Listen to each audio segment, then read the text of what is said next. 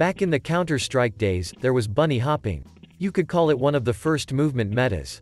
And like most players, I could never get the hang of it, and no one seriously used it to win pubs or tournaments.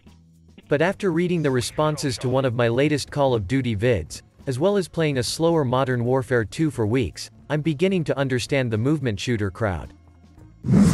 Like the majority of FPS gamers back in the day, I concentrated on other fundamentals, map knowledge, positioning, and aiming. But developers have to make a game that allows us to vibe on its fundamentals for all of it to work. And Infinity Ward is definitely not doing that. Modern Warfare 2's maps were obviously not tailor-made for team game modes.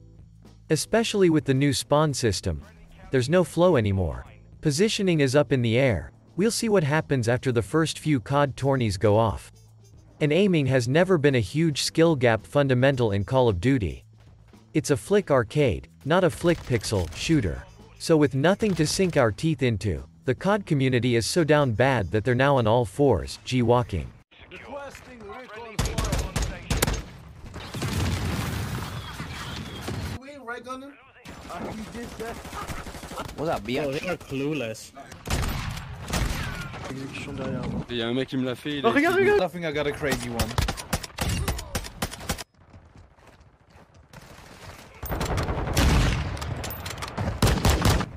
I'm not doing that, by the way.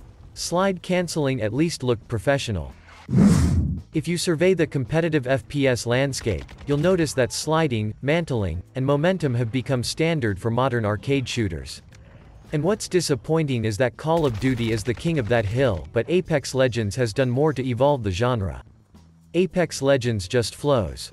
Everything from tracking-based shooting, movement set, special abilities, elements like zip lines and slopes, and inventory UX are expertly designed. It's one of the most low-friction experiences in gaming. And I can see why the COD community was crying about the slide-canceling nerf. Will Modern Warfare 2 and Warzone 2 last two years? We'll see. I'm already playing Warzone less and less. Drop your thoughts in the comment section, don't forget to give the vid a like and subscribe to the channel, and as always, stay cool, gentlemen.